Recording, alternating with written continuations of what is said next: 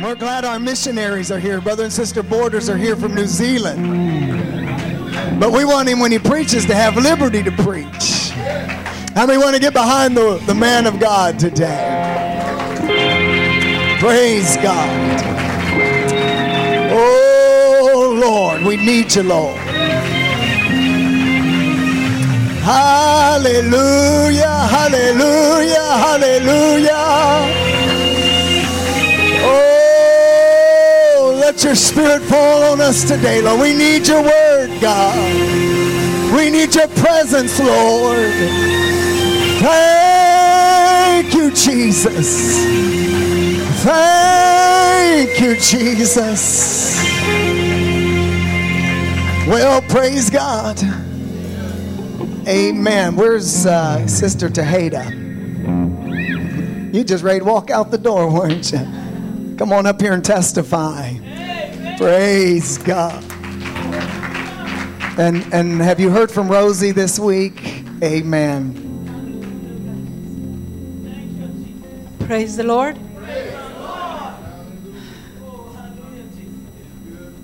Yes, He is. Amen. I thank God for everything He has done in my life. I don't get up here and testify much, but there's so much that I wanted to say. But sometimes, you know, we don't want to come up here and testify, but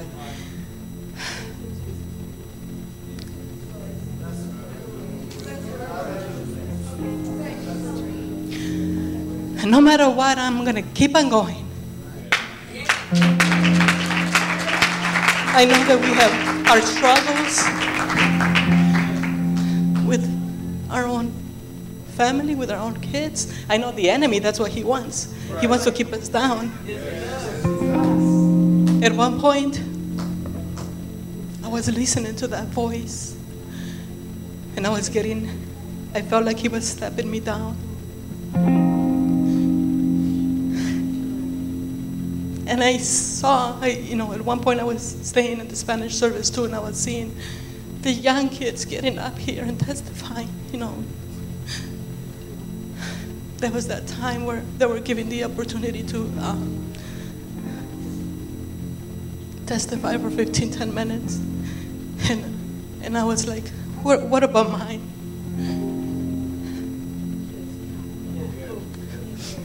And then I told a brother of one of the girls that got up here, and I said, I was, I was saying, oh, brother, thank God, you know, it's awesome.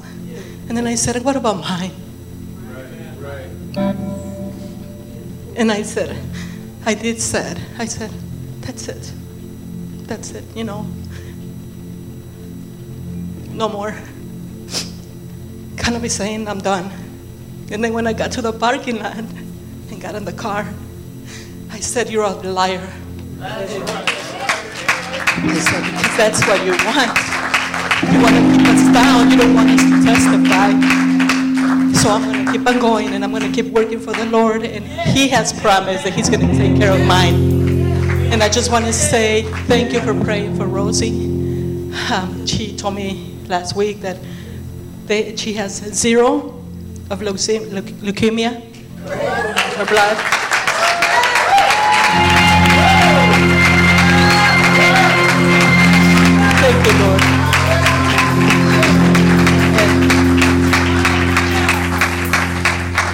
She's probably watching on Facebook right now, so we want her to know that we're praying for her and we're going to keep on going.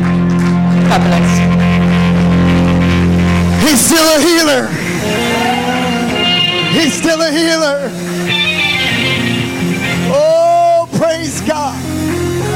Praise God. Tolly, come up here and testify. We did some men last week. Let's do some women. God bless you, church. Um, I'm excited to be here. I promise I won't cry this time. I've been working on it.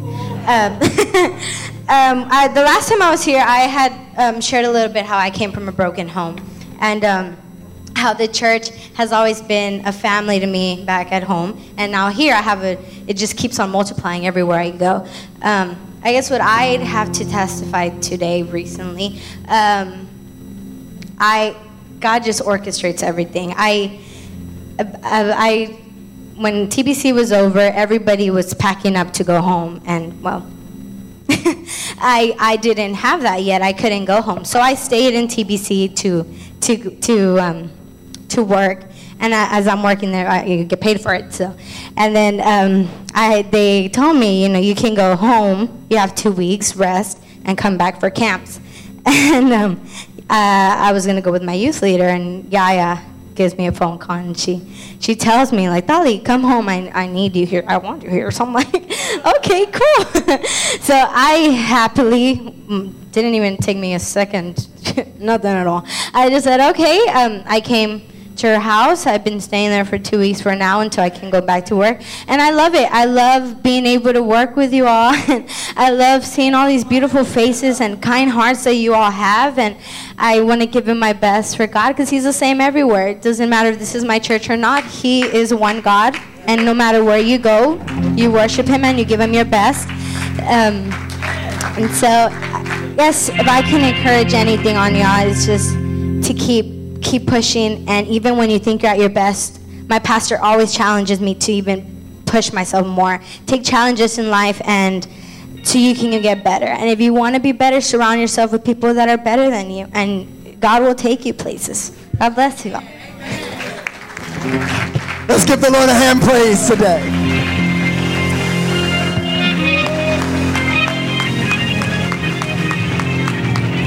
I thank God for the work He's doing in our young people, in our young adults. Amen. Amen.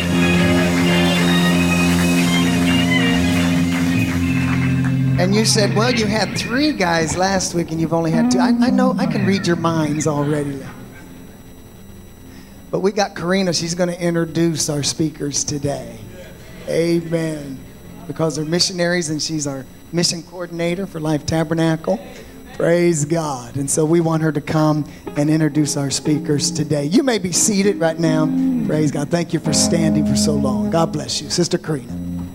Praise the Lord, everyone. Can everybody say Mission Sunday? Mission Sunday? I'm so happy to be with you here today, and I'm so happy to have the Borders with us from New Zealand. You know, I was thinking today as we're singing about um, the power of the Spirit and the Holy Ghost and how Pentecost Sunday is falling on Mission Sunday. And how many knows we're not supposed to keep the power of the Lord to ourselves, the Holy Spirit to ourselves? We're supposed to go and spread that power. And, um, you know, I am, like I said, just so glad to have the Borders here with us today. I was talking to them a little bit earlier, and they've actually gone to New Zealand on AIM for about seven months, I believe. And um, you know what led them over there was Sunday school, um, Sunday school work. I believe Brother Border was the Sunday school director in Oklahoma. Okay, close enough. Um, well, I just want to encourage you guys um, that if you have a burden or a passion for missions, it doesn't always have to start out as a burden or a passion for missions. It can start in Sunday school or any other ministry in the church. Praise the Lord. You know, every Sunday or every mission Sunday, I try to get up and give you an update on some of the missionaries that we support. And I just want to take the time to thank you so much for giving to the missionaries. We're about to hear how our giving can help them to give to others and to spread the gospel. And, um, you know, there's a quote some give by going and others go by giving. And I just want to thank you so much for giving. And also, if you're not giving to missions or you're just giving the bare amount, I want to challenge you to give more because you will never know how much God will bless your life and increase your blessings when you give to others. Praise the Lord. So, Brother Borders, we want you to have full liberty today. We're so excited to hear what you're going to teach.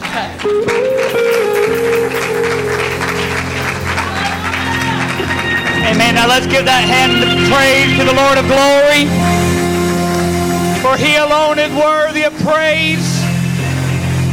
Now unto the King, eternal, immortal, invisible, the only wise God, be all honor, be all glory, forever. Hallelujah. Hallelujah. Let's just sustain that for a moment now, for he's worthy of praise and he's worthy of adoration. I've not come to go through the motions. I've come to be a praiser. I've come to magnify, for he is worthy. Hallelujah. Hallelujah. Amen. Amen. Amen. Amen. Hallelujah. I feel the presence of the Lord today. Amen. And it is a privilege and an honor to be here today. Let me just give you, before we get into it, let me give you my word for the day. This may not be your word for the day, but as I've been praying, this is just what God has dropped into my spirit today. It's restoration. My wife would tell you today, I don't ever do this. This prayer, this word has just been so big in my mind, just restoration. So if you've come into the house today, whatever you need, God is the God of restoration. And it happens in the presence of the Almighty God. As I praise and as I lift my hands and as I magnify God, as I begin to give him my words of adoration, all of a sudden God steps in and he can heal my broken spirit.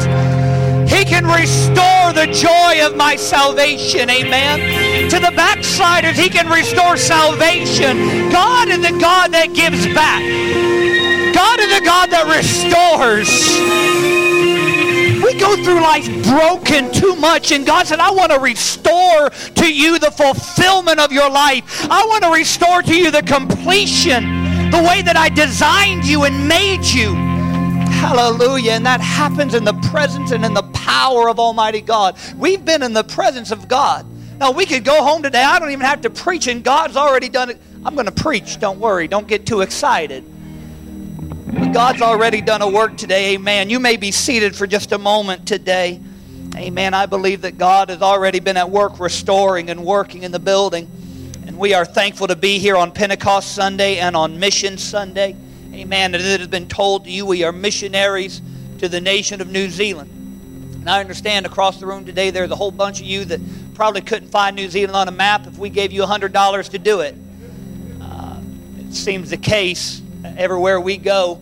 Somebody, he was so excited. New Zealand, that's wonderful. Did you drive here all the way from New Zealand today? That's a real question, folks. That really happened. Uh, if you don't know where New Zealand is, that's all right. Just grab a globe in your mind, turn it upside down, and you found us. We're there at the bottom of the world. We're down under, down under, 500 miles away from Australia. But I'm glad to know that God knows exactly where the nation of New Zealand is. I'm glad that God can see us. I'm glad that God's hand is upon us. And God is doing a great work in that nation. The same power and the same spirit that we felt in the room today is at work all the way in New Zealand as God has been restoring, God has been giving us apostolic harvest in the nation of New Zealand. Amen. God's been at work there. In fact, just a few months ago, we had our general conference there with an emphasis on Sunday school and children. And that is important in New Zealand. Many of our churches rent school halls, and it's that. It's a school hall. There's no extra place for, for children's classes and Sunday school teachers. So when those kids came to our conference, many of them were there at a Sunday school for the first time or one of the first times in their lives. But God got to working. And God got to moving on those children. I can tell you that 35 received the baptism of the Holy Ghost by the evidence of speaking in other tongues. Amen. As God poured out his spirit on all flesh. Amen. Just a few weeks ago, we had our National Ladies Conference. It's just a ladies' conference, supposed to be relaxation. No, no, no. God got to work and got to move, and they found a swimming pool there on the grounds and baptized five ladies in Jesus' name. Amen. As God was working. Ladies and gentlemen, now is not the hour that the church is folding up. The church is not collapsing. But God is on the throne and the church is moving forward in apostolic power. Amen. The harvest is around the world. Amen. And God is doing a great work. Amen. In our nation. Amen. Today, for just a moment, I want to show you what God is doing. Amen. Now, this is, I'm about to show you a video. It's a short one, it's highlights. They may dim the lights, but don't go to sleep. It's quick. All right, but I want to take you there and show you what God is doing in that great land.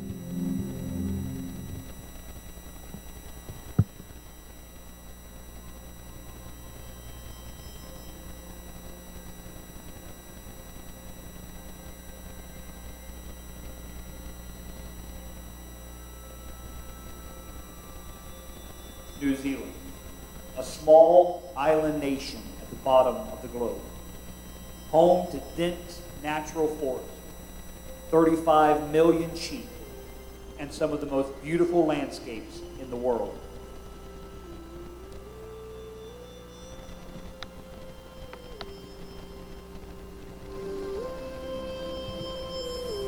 Yet, in the midst of this beauty is a people in need of God.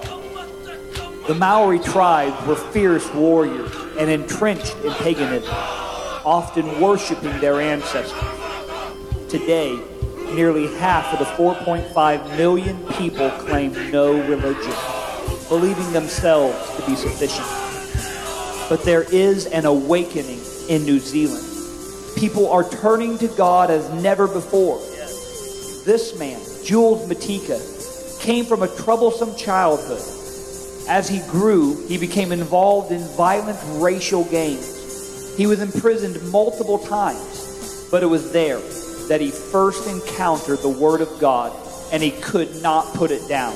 It was infectious. With every turn of the page, conviction gripped him until he wept and sobbed in his prison cell in repentance. He read the entire Bible in three months, and through a miracle, he was released from prison the same day he completed reading. This man today is a pastor and a general board member of the United Pentecostal Church of New Zealand. The church in New Zealand stands to double in size as those of like minded faith join and worship together. Oneness organizations have already come together in multiple unity conferences. With an eye to the future, join us as we reach this land with the gospel of Jesus Christ. Amen. God is working in the nation of New Zealand. Amen. Amen. Time would fail me today to tell you every miracle. Time would fail me today to tell you everything that God is doing in that land. I wish I wish we could go there and I'd introduce you to the young men on the South Island. They were baptized in Jesus' name. The church didn't have a baptismal tank, so they walked them down to the ocean because everywhere you're at, New Zealand, you're close to the ocean. They walked him down and baptized him there. And the church reported, they told me, they said that while they were there, an earthquake struck so strong that pieces of a mountain were falling off near where they were at. And these young men said, It don't matter. You've got to baptize us right now. And may I tell you that the name of Jesus works in an ocean, and the name of Jesus works in an earthquake. Amen. But such is the hunger that we see rising in that nation. Amen. In that same city on the South Island, that city of Christchurch, there resides our national wizard appointed by our government. He stands in the city square, standing on top of his ladder, and he tries to debate with anybody that'll give him the time of day. He'll try to turn you away from Christianity. He'll go through all of his spells, and he'll get up and chant, do all sorts of mumbo jumbo. That city is bound by darkness and by oppression. But in that city, we have an apostolic church that is preaching this gospel. Amen. Just the other day, I saw that the church had gathered in a backyard and they were baptizing someone in a swimming pool because a wizard can't stop the name of Jesus. Darkness cannot stand in the path of the light. Amen. God is more powerful than anything you'll ever face. Amen. And God is working around our nation, even on the North Island in our capital, uh, or in our headquarters church of Hamilton. There, we had an elderly woman stand up just uh, a few weeks ago to give testimony, much as y'all have done already today. But when that woman stood up, she collapsed to the ground of a heart attack nurses that attended the church came rushing over to her side to try and help her, and they shook their heads and said, She's not breathing anymore. But today I can tell you that woman is alive and well because of the resurrection power of Almighty God. Ladies and gentlemen, the power that we've talked about today is not trapped in your Bible. It's not trapped on the original day of Pentecost, but God can still raise the dead. God can still save the lost. God can still deliver the addict. God can still put homes back together. God can still restore you. Amen. And the power of God is still real and still rich in 2017. Amen. I believe and we see God working in that nation, around that world, and around that, that nation. God is moving and God is working, and we rejoice with it. I told you the stories have been left untold. I, re- I rejoice with new churches where there's never been churches. I rejoice with resurrections and I rejoice with baptisms. But the truth of the matter is this is that we have reached less than 1% of the population of New Zealand. If you go to sleep after that, you just remember that one thing. We've reached less than 1% of the population of New Zealand. 4.77 million souls are hanging in the balance today. These aren't just numbers, these aren't just charts and statistics. These are souls hanging in the balance. We have reached less than 1%. I was telling a gentleman before service, this is not missionary speak. This is something real. This is something that we felt, as many people have testified. We feel in New Zealand we are on the precipice of apostolic revival. We feel a shaking. We feel a stirring in the spirit. And God's about to change that number until less than 1% have not heard this precious gospel. Amen. I liken it to this. The, the Maori word, the native people, the Maoris, their word for New Zealand is Aotearoa and it means land of the long white cloud. And it always makes me think of the story of the old prophet on the top of the mountain praying for a cloud, praying for rain. And the man came back and said, I see a small cloud coming, but in New Zealand there's a long cloud. It is mighty and it is ready to pour forth an apostolic harvest on our nation. Amen. And you can be involved in it. I think your pastor, has already told us that he's going to join with us as partners in missions. That's how we get there. I haven't the time today to tell you the miracle of that. We're supposed to be traveling until 2018, and yet we need just 56 people to join with us, and we're done. And that's a miracle from God. Amen. So if you want to be part of that miracle, why don't you come to Pastor today? Tell him, Pastor, I'd like to increase my missions giving. Now, you might give him a heart attack. and if you say it for the purpose of giving him a heart attack, shame on you. Amen. But if you just pray about it, Pastor, I'd like to increase it and we could just finish it off today. Well, amen. so you can be involved as partners in missions, but you can also be involved when you leave here today by stopping at that little display. On that display, you'll find things that are for sale, things that you can donate to. That's for special projects, things that are over and above the partners in missions, which takes care of the Lions' share of us staying there for four years. What we're raising funds for right now is travel expenses. Not just to get to New Zealand, but to move around New Zealand, visiting churches, establishing new works. And a vision and the burden that God has put on my soul is for a place called the Chatham Islands, owned by New Zealand, New Zealand territory. 600 people live on the Chatham Islands, and there is not one apostolic church in the Chatham Islands when you donate at that table and when you buy something off that table, you're making it possible for us to be able to plant a church in the Chatham Islands. Amen. So you leave today, stop by that table and give a million dollars. Amen. But then also you'll find on that table one of these cards. Amen. It's free. It don't cost anything. You don't have to give a million dollars to pick one up. You don't even have to smile at me. Just come by and scowl and pick one up. And put it in your Bible. Put it in your place of prayer. Put it in your vehicle. Don't look at it while you're driving, but put it there so you know it. Amen. This is a prayer card. On the front is my family, and on the back are specific needs of New Zealand, so you know how to pray. I believe that God responds to the prayers of righteous people. I believe that when you get on your knees right here in Texas and pray in the name of Jesus, God responds and He moves it nearly 8,000 miles away, and we can have revival, we can have deliverance, and we can have restoration in New Zealand because the power of your prayers. Do you believe in the power of prayer today? I believe in it in Jesus' name. Amen, amen. So please, don't let this just be one more mission service, but pray. Talk to the Lord about what He would have you do. Amen. Talk to your pastor, of course. Amen. And God will bless this church greatly. I could talk about New Zealand for a long time, but I do want to hasten now to the word of the Lord. Something that I feel that God has put on my heart for this church for today. So if you have your Bibles, you'd stand with me today in honor of the reading of the word. Two passages of scripture today. One from the book of Exodus, chapter 20 and verse 23. and another from the book of Isaiah, chapter 65.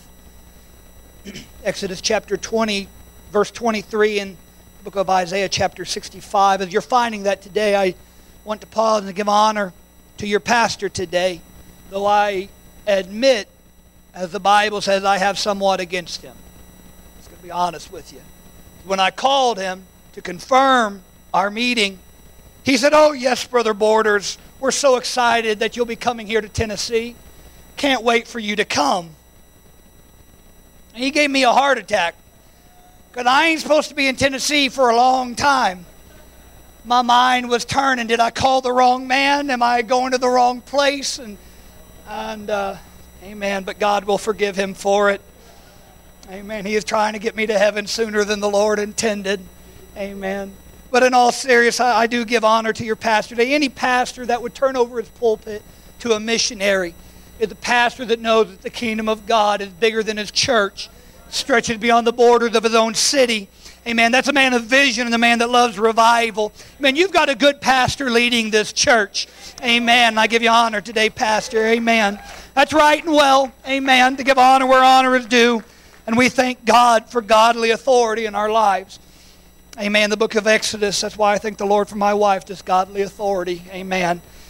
the book of Exodus, chapter 20, verse 23 says, Ye shall not make with me gods of silver, neither shall ye make unto you gods of gold. An altar of earth thou shalt make unto me, and shalt sacrifice thereon thy burnt offerings and thy peace offerings, thy sheep and thine oxen in all places where I record my name, I will come unto thee, and I will bless thee. And if thou wilt make me an altar of stone, thou shalt not build it of hewn stone. For if thou lift up thy tool upon it, thou hast polluted it. Neither shalt thou go up by steps unto mine altar, that thy nakedness be not discovered thereon. Skipping now to the book of Isaiah, chapter 65, just two verses there in our reading today. Says this in verse number 2 I have spread out my hands all the day unto a rebellious people, which walketh in a way that was not good after their own thoughts. A people that provoke me to anger continually to my face, that sacrificeth, got my tongue tangled, that sacrificeth in gardens and burneth incense upon altars of brick. Amen. For just a short while today, and by the help of the Holy Ghost, I want to speak to you from this subject the power of brokenness. The power of brokenness. Amen. One more time today, if you would just go to the Lord in prayer with me today, asking for His help and His anointing, dear Father. We thank you for the mighty touch of the Holy Ghost that we have felt here today. But now, God, I am just a man, just flesh and blood. I'm asking you today for anointing to walk in the Holy Ghost. I'm asking you today to help me to be your servant, to minister your word as you have desired for it to be ministered. That God would find good ground in your people. That God, you'd do a great work. And that God, you would be exalted for it. Now, all over the building, could we just clap our hands and lift our hands and give God a great sound of worship? For it's God that does the work. And he is worthy of all praise. Amen, amen, amen. And you may be seated today. Amen. If you would afford me the luxury of beginning rather slowly as I build a foundation today, we will get somewhere if you don't go to sleep in the first five minutes. Amen. Pride is a disease that all of humanity suffers from. I, some weeks ago, finished reading from the book of Proverbs uh, in my daily devotions, and I was struck by one verse, and it's kind of become my mantra and my, reshaped my worldview that uh, the source of all contention is pride, and indeed it is. On your job, any contention could ultimately come back to pride. Any wound that you yourself have suffered, it's ultimately because your pride got hurt somewhere. My pride was wounded. Pride is a disease, though, that each and every one of us suffers from in some form or fashion, even here today. We know that pride in its less grotesque forms has driven men to accomplish great and mighty acts. Many of the greatest characters from history have been spurred on by ambition, by the desire to create for themselves a lasting name that would not be lost to history, the desire for notoriety has caused us to build ever taller buildings, to cause us to research farther places, to reach down to the depths of the ocean to push ourselves to accomplish more than ever, and yet always lurking beneath the surface of success is that terrible disease called pride. And pride in the spiritual sense, when it vaunts itself against God, we know is sin. For God commands humility. Book of 1 Peter chapter 5 and verse number 5 tells us, Likewise, ye younger, submit yourselves unto the elder. Yea, all of you be subject one to another and be clothed with humility. For God resisteth the proud and giveth grace to the humble. But it would seem that though we know it's bound in the Word of God, we are to be humble, and yet we cannot help ourselves. It continues to boil to the top of our lives, this terrible thing called pride that puts us at odds with God. It's been that way for all of eternity. Man has always tried to exalt himself above God. This, of course, is the work of Satan in our flesh. And speaking of Lucifer, the book of Isaiah, chapter 14, verse number 13 says of Lucifer, Thou hast said in thine heart, I will ascend into heaven. I will exalt my throne above the stars of God. I will also sit upon the mount of the congregation in the sides of the north, and I will ascend above the heights of the clouds. I will be like the Most High. He says, I have pride, and I will move on. When he was cast out of heaven, Satan said, Well, if I cannot, then I will put that sinful thought into the minds of God's own creation. I will cause them to believe that they do not need God. I'll cause them to believe that they are every bit as powerful. I'll cause them to believe they need no help. I'll cause them to believe that in their own life they need no altars and they need no communication with the Most High. Of their own wisdom and of their own might, they can accomplish all things. This was the bill of goods sold to Adam and Eve in the garden. Oh, you shall not die. You will be as wise as God Almighty. Pride has been around a long time. And so it is with no surprise that when we come into the house of God, when we begin to build our altar of prayer, when we begin to talk to the Lord and build a means of communication, that we try to make our church services, we try to make our prayers as much about me as possible. We stand here in our nice suits and our fine clothes and our hair done up all right, and we pray to the Lord in these flowery prayers, O thou most high. It is I that hath come before thee. Surely thou knowest me as I am. And we try to be as poetic and as Shakespearean as possible. Oh, but soft what light. And I didn't like Shakespeare, but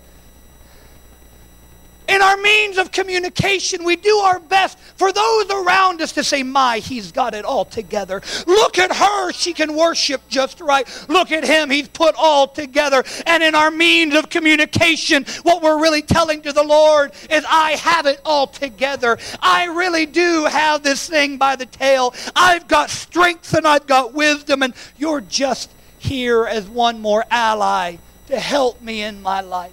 And yet it was not always supposed to be the case. For God's original design of the altar was simplistic and basic. A mound of dusty earth or a stack of broken rocks. And then he told the people, okay, mound up your dust. Build your broken stones and then don't touch it. Don't carve your initials in it. Don't put any images on it that nobody, when they walk by your altar, your place of communication, your time of prayer, no one would say, My, how good that looks. My, how powerful he must be. My, how good he must be. When God said, I want you to communicate with me, I want you to understand that you need me. I'm a God of all authority, and you're just man. I'm a God that reigns supreme, and you're flesh and blood. And my prayer and my means of communication lets God know I need him. The Lord said, when people pass by your altar, I don't want them to talk about your altar as if it was so grand. I don't want anybody to say, man, he's built it just right. I don't want them to say, my, it's, it's so grand and beautiful. It was supposed to stand as a testament to man's desperation. as man came before the Lord with the shattered pieces of his life. And he said, Okay, God, I don't have it all together. and my wisdom has failed me. My strength has fled me in the night. My marriage is falling apart. I've lost my job and my children have walked away. And I don't know how to make it right. I don't know how to restore this altogether. I don't how don't know how to make this beautiful and grand. And in desperation, I'm calling upon a God that can put it all right. I'm calling upon a God of power. When you walk by my altar, you won't say he's got it all together. When you walk by my prayer time, you won't hear, man, he's so wonderful and grand. But you'll see a man of desperation saying, okay, God, I need you. Hmm. That altar of broken stones was not a testament to the ability of man, but rather to the hunger of the builder to commune with God. That altar is of the earth. It represents man's need of God. Somewhere in my life, I've got to come to grips with the fact that I cannot match him majesty for majesty. For the word of God says, My righteousness is as filthy rags. Sin has had its way in me. It has tormented my mind and it has destroyed my home. It has robbed me of blessings and peace. And in the storms and in the valleys, I don't know where to go. But God said, I will accept brokenness. I'll cast out pride, but I will take brokenness. Somewhere in my life, I've got to have a moment of divine realization that I am broken, and like that altar, I am of the earth. I have no power by myself, no authority under the inspiration of my own name. I can't hold it all together. But when I come before the Lord at an altar and I begin to talk to Him, I bring all the shattered parts of my life. I need Him. I need Him. It's directly opposed to the message of our world today. Our world tells us that we need no one else. Our world tells us that we can be anything we want to be, that we can accomplish, and all the self help books and, and life coaches out there will tell you, and all of it, it's got some merit, I suppose. But at the end of the day, I've got to understand I cannot hold my life together. I cannot be who I want to be by my own power by my own authority. Somewhere I've got to fall upon an altar and say, okay, God, I'm mortal. I'm of the earth. I'm broken and I need you. And then we are saved by grace as God delivers me by his love and by his power. It's not that I pulled myself up by my bootstraps. I didn't come out of all the things that held my life by my own power. I didn't deliver myself from my Egypt. I didn't bring myself out of my miry clay. I've been in the church a long time, but I don't stand here by my own power. I didn't get out of all the mess of the world by my own ability, but by the grace of God. God passed by my altar and said, okay, he knows he needs me. That's someone that realizes that he can't do it by himself. And the sacrifices of God are a broken spirit and a broken heart. He'll in no wise cast out. And God steps into my life and says, okay, I'll do what you can't do. I'll be the strength that you don't have. And I'll be the peace you can't establish. I'll be the provision that you can't build for yourself. I'm everything that you're not. There's a power in my brokenness what I could not accomplish with my pride, what I could not achieve by my wisdom, what I could not hold together by my arrogance. There's power in my brokenness. For God always intended for altars and prayers to be prayed by broken people. You may be. Uh, the devil has lied to you. He's told you you're unwanted and unloved. He's told you, he told us, he's told you you've gone too far. He's told you the road's been too long and that the shepherd would not come calling. He's told you you're too broken, your past too dark, and your secrets too terrible. And yet I want to tell you today that an altar was designed for people just like you. For Abraham was a liar and a coward but he built altars, and God said, I respect that. Uh, Noah got so drunk he passed out but he built altars. Jacob was a liar and a cheat, but he was an altar builder. Moses was a murderer, but he knew how to touch the throne of God. Ladies and gentlemen, whoever you are today, whatever your backstory, may I tell you today that God's just been waiting for one moment of brokenness where you get on your knees and you don't worry what anybody else says and you don't worry about decorum and you don't care if it's beautiful and you don't care what anybody else thinks. You just say, okay, God, I need you. This sin in my life demands a Savior. These troubles and these trials demand a God of deliverance. I fear we've gotten away from broken altars.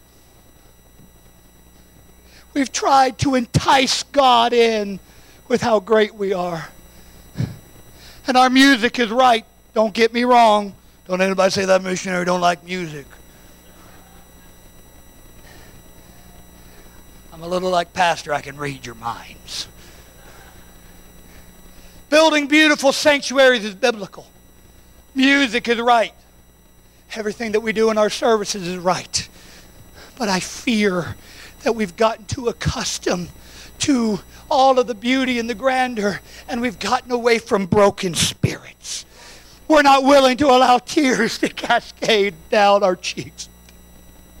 I'm not willing to break the flow of service to rush to an altar and lay down upon it and say, okay, God, I need you. Because what would they say about me? They might think I don't have it all together. They might think that I don't have life by the tail. Who cares what they think? I need God. If I got to crawl on my hands and knees from the back of the church, I got to find a God of power. But you see, I got to get delivered. Hmm. This world's got a hold on my spirit, and I got to get delivered. And that means I got to have a God of power. Uh, that power of brokenness because something stirs in the heavens when tears begin to drop. And I take the broken pieces of my life and I set them up at the memorial. And I begin to pray. I begin to call out to God. Something rings in the heavens. And God instantly turns and says, wait a minute. Somebody's calling. Somebody needs me. Ladies and gentlemen, you want to find a path to God. A broken and a contrite heart is the way and the path to the Almighty. Notice the book of Luke, chapter 7 getting ahead of my notes. Let me back up. Bible tells us God's original design of the altar was for a mound of dusty ground, for pieces of jagged rock. It would have made it unbeautiful. That lopsided altar, sharp edges protruding in all angles. Man said, That's not beautiful. It's not what I want. I don't like what it says about me. So somewhere man began building altars made out of bricks. Easily formed, producing beautiful altars, straight lines, easily decorated. People could pass by the altar of brick and say, My, that's good. Man, someone's put time and effort into that. Man, it looks good. But my altar of pride, my altar of bricks from the book of Isaiah, he says, You have not acknowledged me. You've been building altars of bricks. You know what he's saying? He said, Yeah, you've made a testament to your power and not to mine. You've made a memorial to your wisdom and not to mine. I see no desperation. I see no hunger. I see no need. I see no heartache. I see no bruising of the spirit. I see no desperation. All I see is bricks. Look, the book of Luke now, chapter 7, we see the contrast between these two altars. Verse 37 Behold, a woman in the city which was a sinner. And that wouldn't go over well today in today's PC culture. Can't call people sinners. They got issues, they got difficulties, uh, had a rough life. Bible mentions no words, which was a sinner. When she knew that Jesus sat at meat at the Pharisee's house, brought an alabaster box of ointment, and stood at his feet behind him weeping, and began to wash his feet with tears, and did wipe them with the hairs of her head, and kissed his feet, and anointed them with the... Ladies and gentlemen, that's not decorum. That's not beautiful. That's not a testament to her. That's nothing about her power. But all of a sudden, God said, this is right. This is the way it's supposed to be. These are the way altars were meant to be built and the way prayers were supposed to be prayed. But I fear we don't allow ourselves to ever be broken in the spirit and the presence of God. Rather than desperate, heaving altars of stone, we've changed into words. Words are there. But we build altars of bricks. We stand in our polished decorum and we say, I love you, Jesus. I need you. You are my Savior. The words are right. The words are there, but there's no desperation driving them. There's no need pushing the words behind them, ladies and gentlemen. My bricks don't entice God. My beautiful prayers don't move God, but brokenness moves God. For such is the power of brokenness.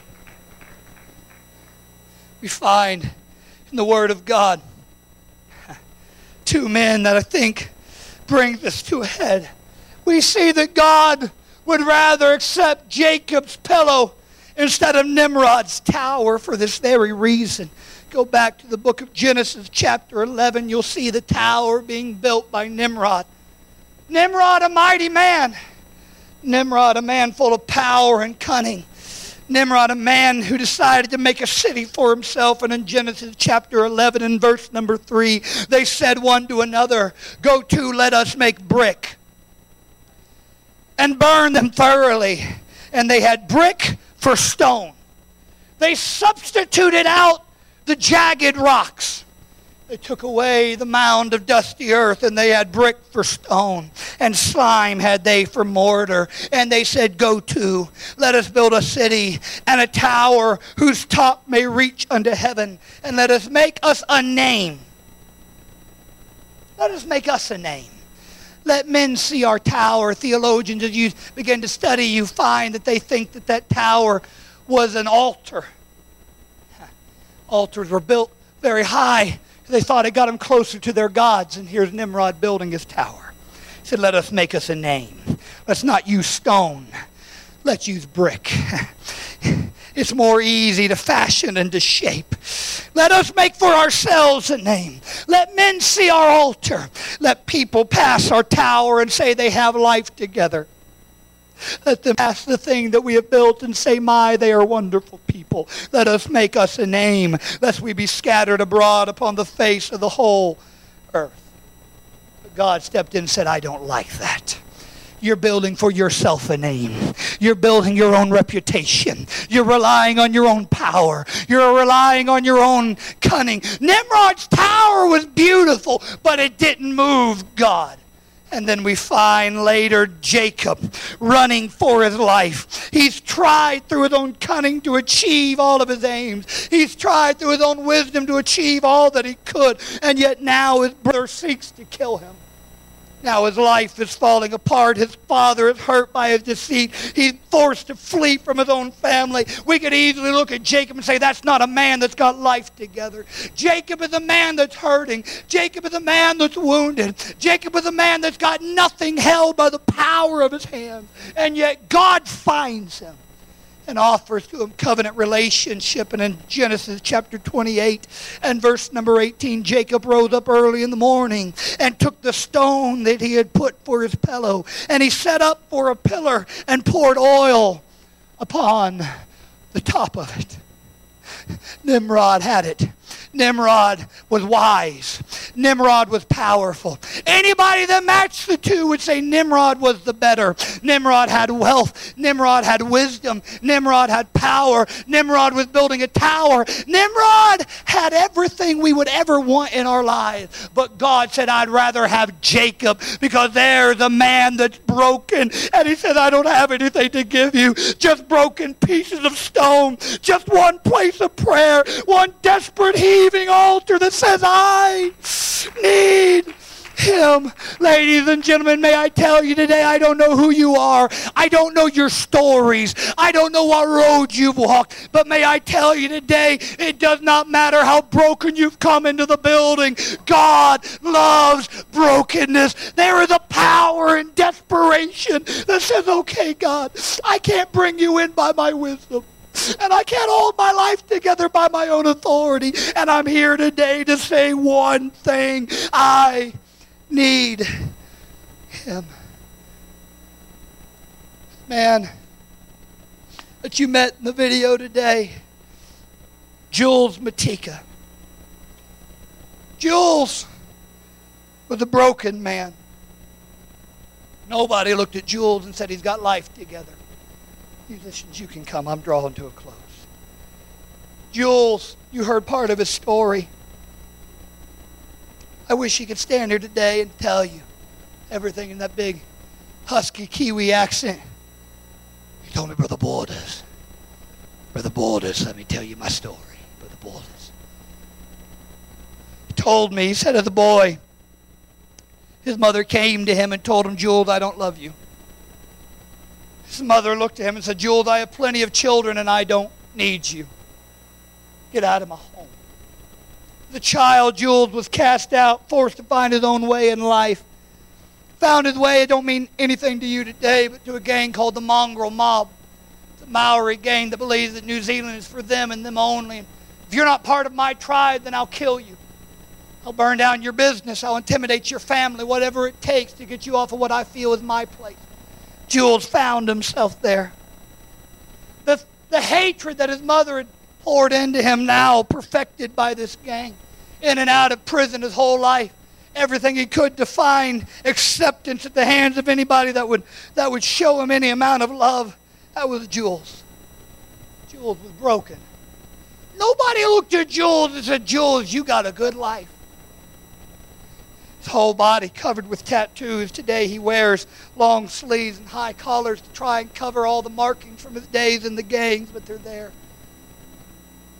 You heard a story. Went into prison cell. It was there that he found the Bible. He began to read. He told me, he said, for the Borders, I couldn't put it down. You heard it. He read it cover to cover in three months. He said, I couldn't stop crying. He said, I was forced to stay in my prison cell because I couldn't stop weeping. And if I were to walk beyond the bars of my prison cell, the other members of the gang that were locked up with me would beat me up and call me a sissy. Because I was as mountain of a man as he was, he just kept crying because with every page, the Lord said, Jules, you're broken, and I can restore you. Jules, You've lived a hard life. Now let me tell you about my grace.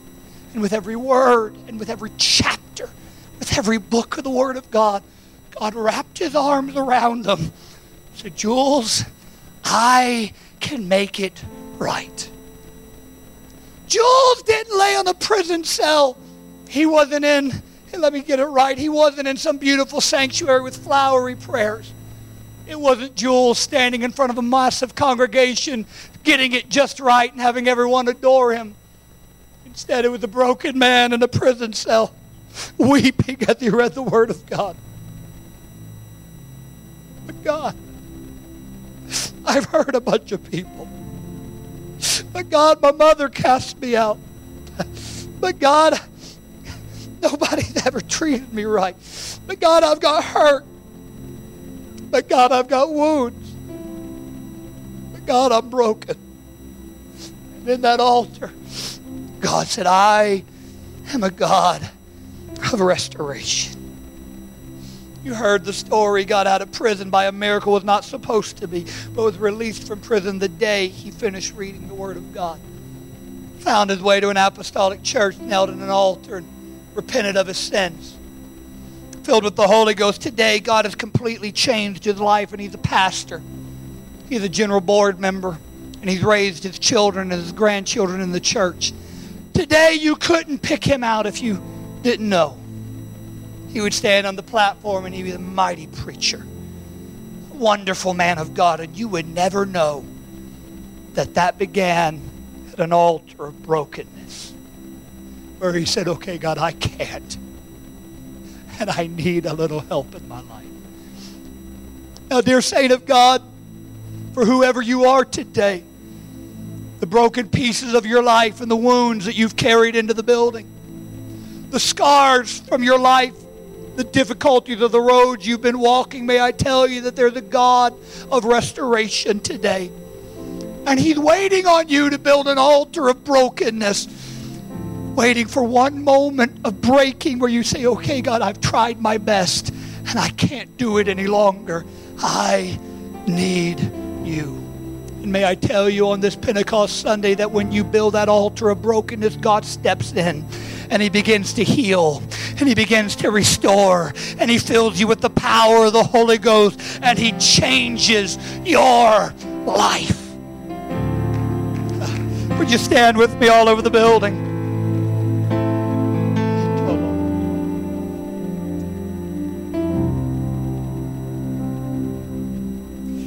I admit this isn't what I wanted to preach on Pentecost Sunday. It's supposed to be power and Holy Ghost. It's what I felt in my spirit. I'd ask you to do with this with me all over the building. If you would, just bow your head and close your eyes. Nobody watching. And everybody building your own altar. Right now, you this prayer, I'm beginning to talk to the Lord. Maybe you need to acknowledge a weakness to God maybe some hurt, some difficulty, maybe even some sin. You walked into the building today carrying a load of shame and hurt. but God is a God that's ready to change your life. I'm opening up these altars today for this church. I'm not asking one person to come, but could we gather as a church body? Visitors and church members alike as we come forward today. I don't know your customs, but I'd ask you to come forward and for just a moment begin to talk to the Lord. I believe that God's ready to heal, God's ready to change, and God's ready to restore. And He's waiting on one acknowledgement of brokenness. One moment where in desperation I tell Him I need Him and there's power in that prayer. There's power in that brokenness. And all of a sudden, the power of Almighty God steps in and changes everything about what you've been going through. Hallelujah. Hallelujah. Come on, let's hear the sounds of desperation today.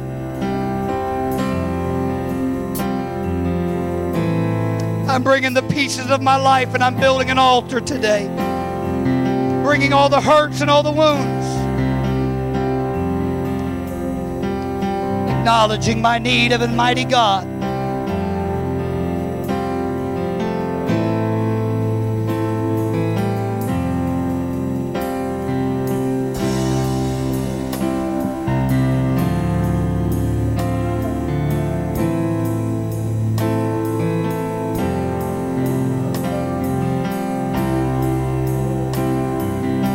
On, sir, You've fought it long enough. Ma'am, you've tossed and turned too many nights. God's ready to change it. At this altar of desperation, God's ready to step in. At one sign of breaking, one tear, one prayer.